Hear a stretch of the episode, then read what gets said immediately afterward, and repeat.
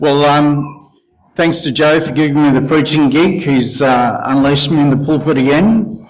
It's um, brave man.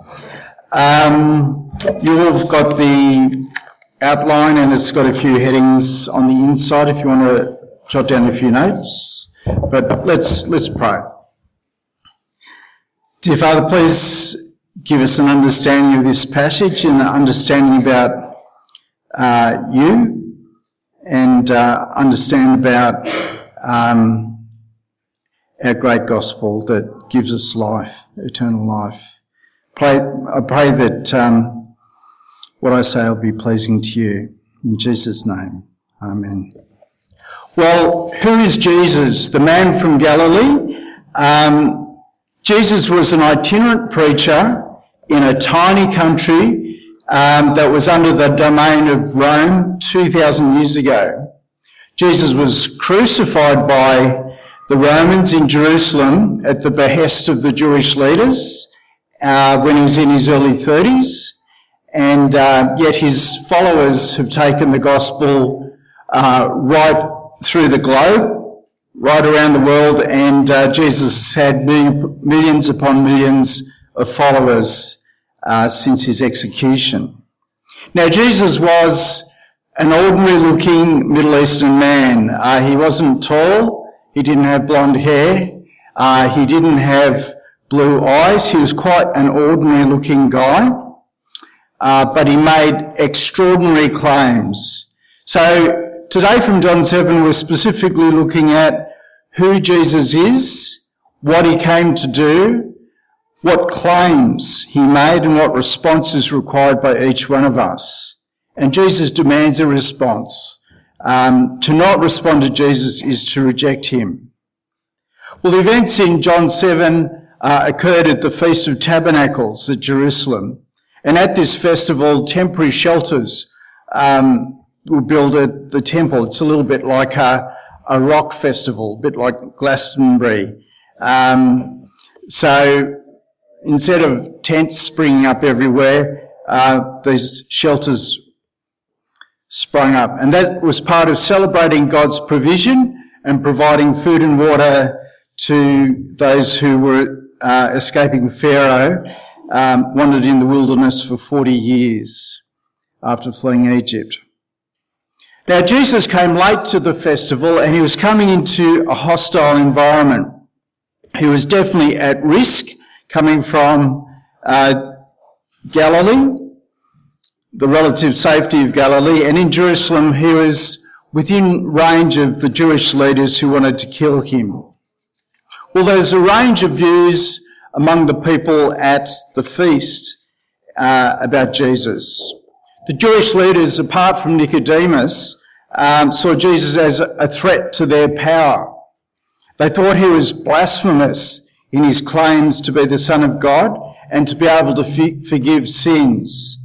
They are critical of Jesus healing on the Sabbath. So the Jewish leaders no longer were no longer engaging with Jesus' teaching and his claims. They were just focusing on having him killed. But what about the crowd, the people at the temple? Well, in verses 12 and 13 that um, Ali read to us, we saw that some people in the crowd said that Jesus was a good man. Some recognised that Jesus had a profound understanding of the scripture in spite of not being formally trained by the Pharisees. Some thought Jesus was a prophet and some even thought he was the Messiah. And a number became believers, acknowledging the power of his signs and the authority of his teaching. But others, however, thought Jesus was a deceiver and that he was trying to lead people astray. And some even thought that he was demon possessed. Well, what about you? What is your view about Jesus? Who do you think Jesus is? Why did he come to earth? Do you think Jesus was a good man? Do you think that he was some sort of first century hipster, um, spouting platitudes on street corners. Well, at the end of the day, if you're familiar with Jesus' claims, you'll see that Jesus can't just be a good man. If you listen to Jesus' claims, then there are three logical positions to take. Uh, Jesus was the Lord, the Son of God, or Jesus was a liar, or Jesus was deranged, he was a crazy man. And if Jesus is Lord, a dramatic response is demanded uh, from us to him.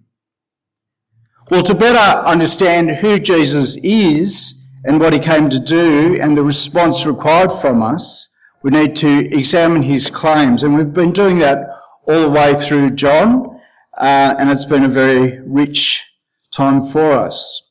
But in John 7, we're looking at three claims. And the first big claim by Jesus is that he was sent by God the Father to deliver and fulfill the Father's message. Um, verse 16, Jesus cried out, My teaching is not my own, it comes from the one who sent me. And over and above the message, or being the messenger, Jesus says that was also the subject matter of the message. The gospel, the good news, was that Jesus, um, as the Son of God, would redeem believers. He is the ultimate fulfillment of the sacrificial system. And in Jesus' death, the penalty for our sins has been paid once and for all. So, by the spilling of his blood, we've been reconciled to God if we come to him and believe. So, in seeking to understand Jesus and his mission, we see that one of Jesus' claims from John 7 is that he's the Son of God and he brings good news from the Father, the message of salvation. And this message or this good news is, has been enabled by Jesus, but at a terrible cost, his death on the cross. Well, the second great claim by Jesus uh, from John 7 is that he'd quench the thirst of those who come to him and believe. Um, at the climax of the festival, I'll just quench my thirst.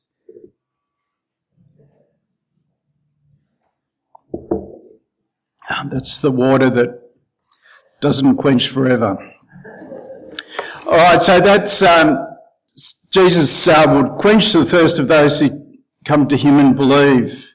Um, at the climax of the festival, it's interesting to visualize this. So think hundreds or even thousands of people, the priests are doing what the priests do, and then Jesus says, shouts out, let anyone who is thirsty come to me and drink.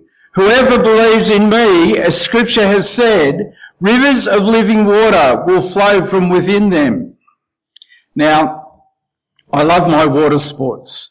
Um, kayaking, swimming, fishing, more fishing, more fishing. Um, however, in the, the desert, um, water is not for hobbies. Water is scarce and it's central to life and survival.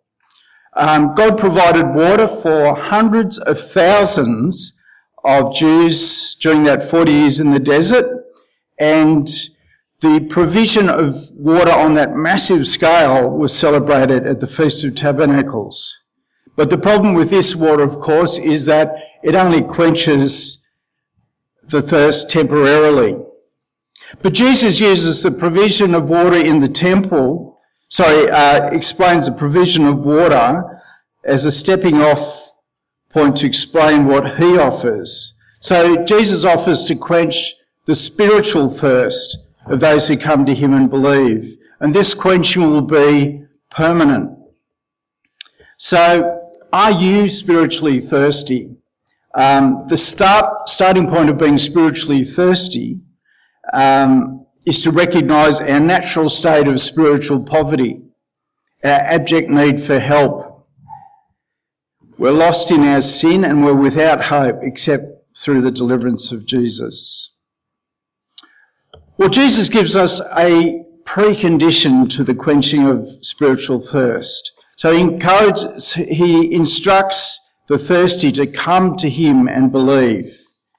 And in coming to me, uh, Jesus is saying, focus on me. I have the answers. Don't look for your identity, your self-worth in academic achievement or your sporting prowess your hobbies, your good looks, or anything else. Look for your identity in me. And then Jesus says to believe. In believing, you're not just giving assent to a series of propositions or signing up to a club constitution. Um, in your in believing, you're dealing with the problem of sin and coming into a personal relationship with Jesus. Now, think of marriage. Now, I've been married to Heather for 30 years. Our anniversary is on August the 24th. So, Heather always forgets. So maybe she's trying to suppress something there. Anyway, so Heather and I went through a ceremony um, 30 years ago. Um, we said, made some vows, uh, we signed some paperwork, and in the sight of the law, we were married.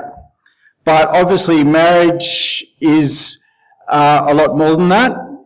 It's sort of sharing with each other, believing in each other, uh, supporting each other, and obviously, um, if you're fortunate enough to be blessed with children, then parenting together. So that's a personal relationship, not a contract. Or Heather. Yeah.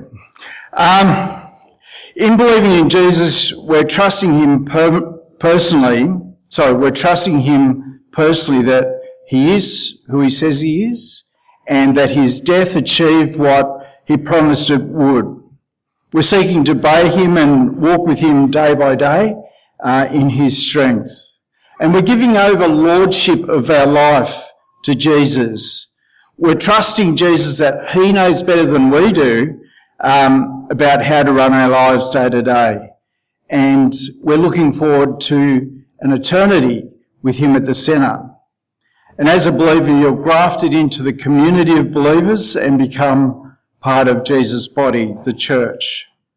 So Jesus claims that He will quench your, phys- your spiritual thirst if you come to him and believe. Well, the third big claim from chapter 7 is that he will provide living waters. So verse 38 says, Whoever believes in me, as scripture has said, rivers of living water will flow from within them. And living water was referred to in our first reading from Ezekiel. It was referred to in John 4 that we did a few weeks ago living water is a source of spiritual life and blessing.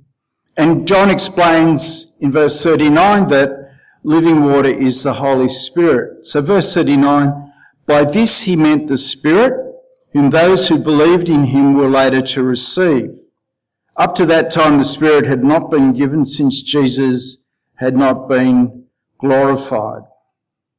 So God is made up uh, as you know, of the Father, the Son, and the Holy Spirit. The amazing thing, the unique thing is that when you become a Christian, the Holy Spirit indwells you.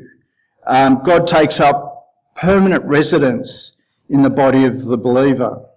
And one of the roles of the Holy Spirit is to be um, the counselor, the comforter, and the advocate.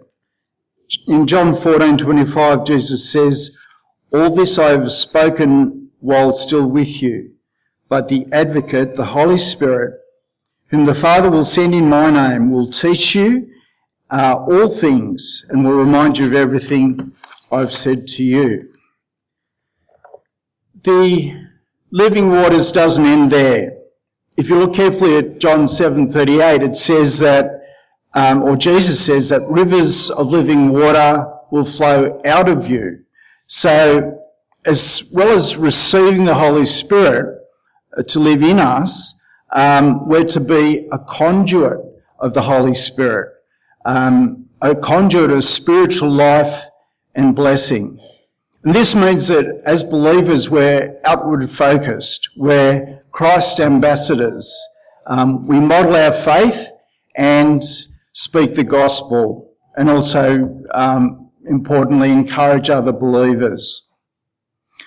So, so far we've seen from John 7 that Jesus made huge claims uh, including that he and his message are from God the Father.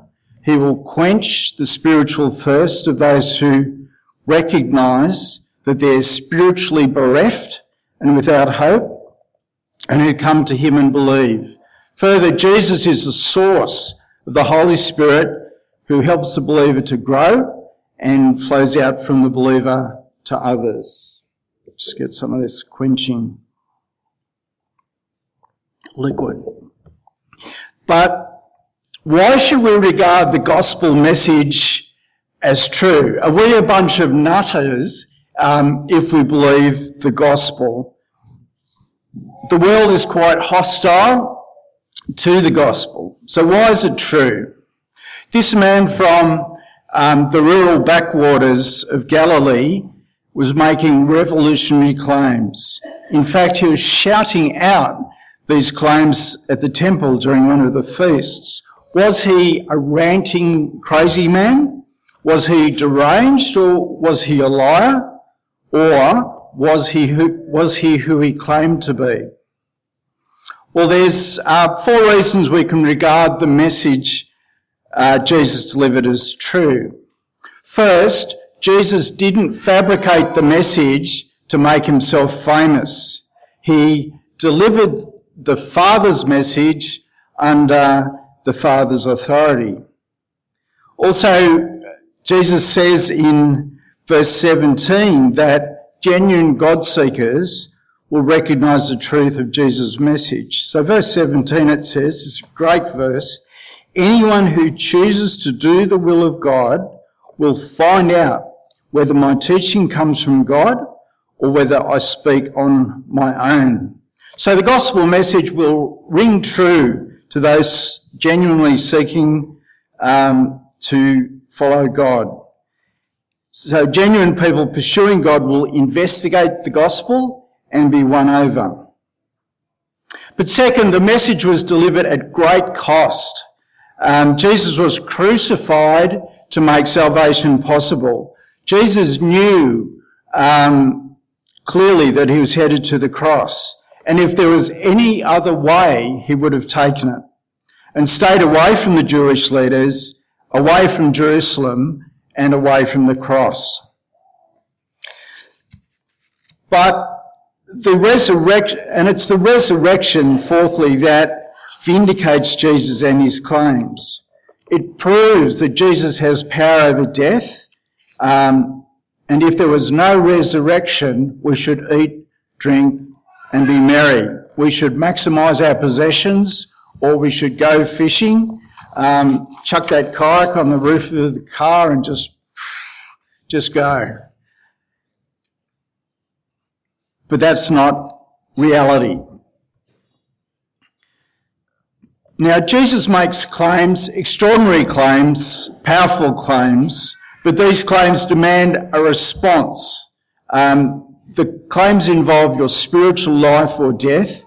Your eternal destination is determined by your response to Jesus and his claims. And also, more, more to the point, your joy and purpose in this life is determined by your response to Jesus. At the end of the day, Christianity is not a religion about guilt.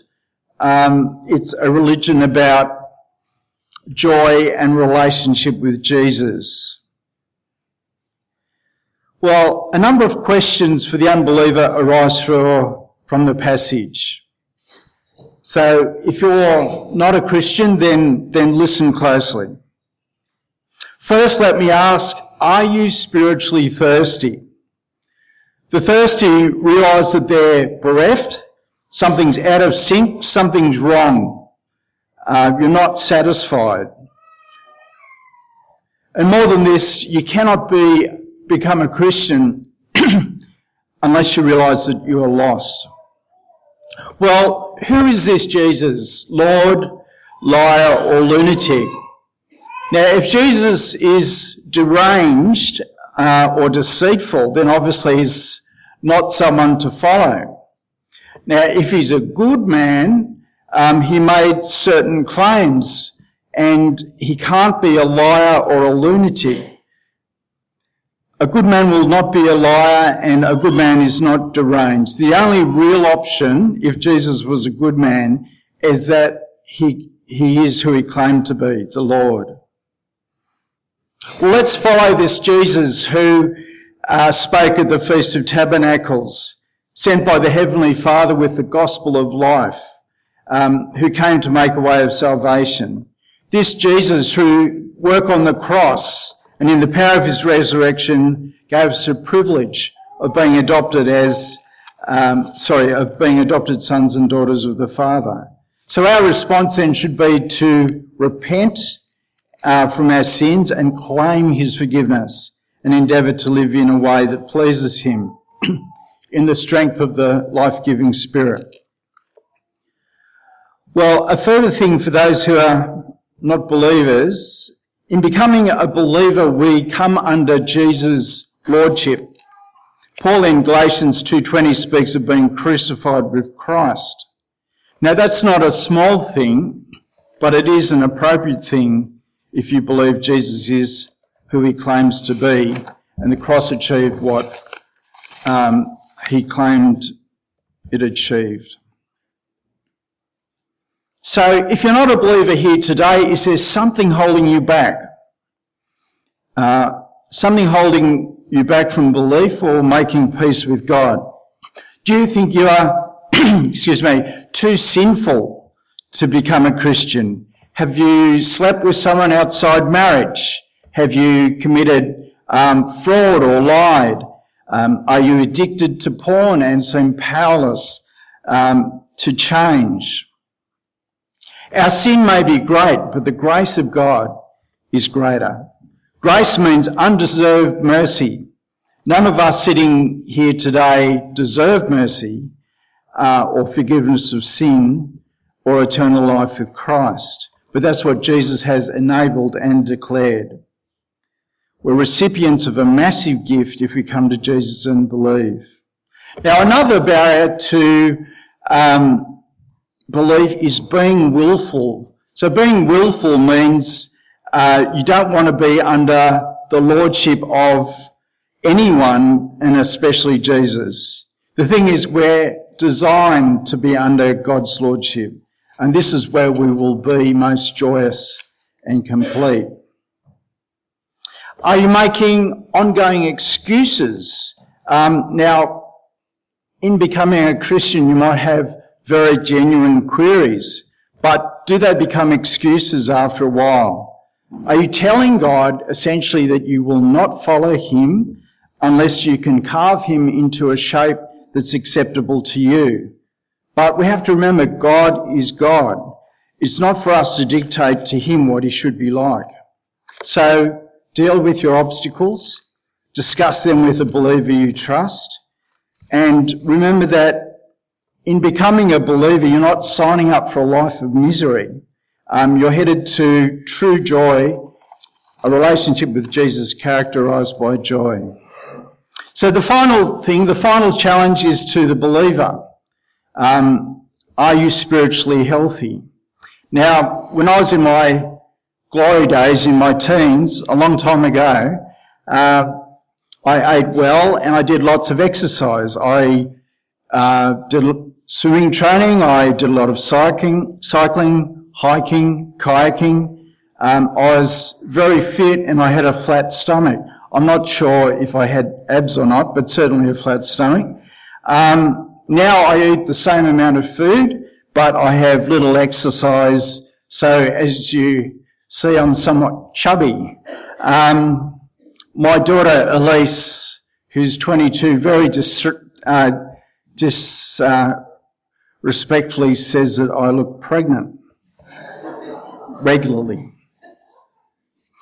So to the spiritually healthy, we need good input. Sorry, to be spiritually healthy, uh, we need to, be, to have good input and spiritual exercise. So we get input from reading the Bible, meeting together and hearing God's Word uh, expounded, praying, uh, going to Bible studies, but this knowledge is enlivened when we have spiritual exercise. So this is living and speaking the gospel to others, but also very much encouraging other believers. And that's how we get our spiritual endorphins.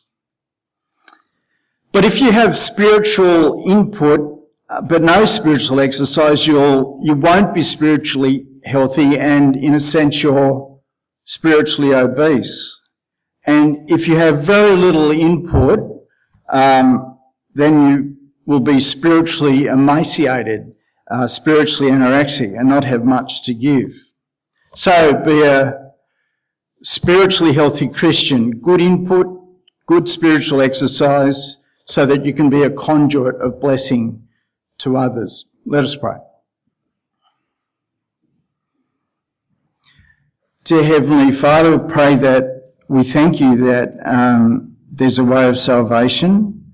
We thank you that uh, if we come to you and believe and repent of our sins, that uh, we can be brought into a joyous relationship with you.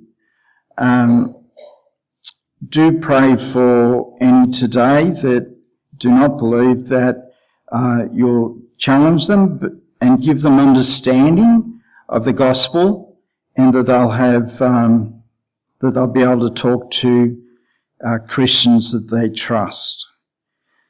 Pray for those who are, uh, are believers that we will be spiritually healthy, that we'll have good input, but also um, spiritual exercise so that we're a source of blessing to others. In Jesus' name, Amen.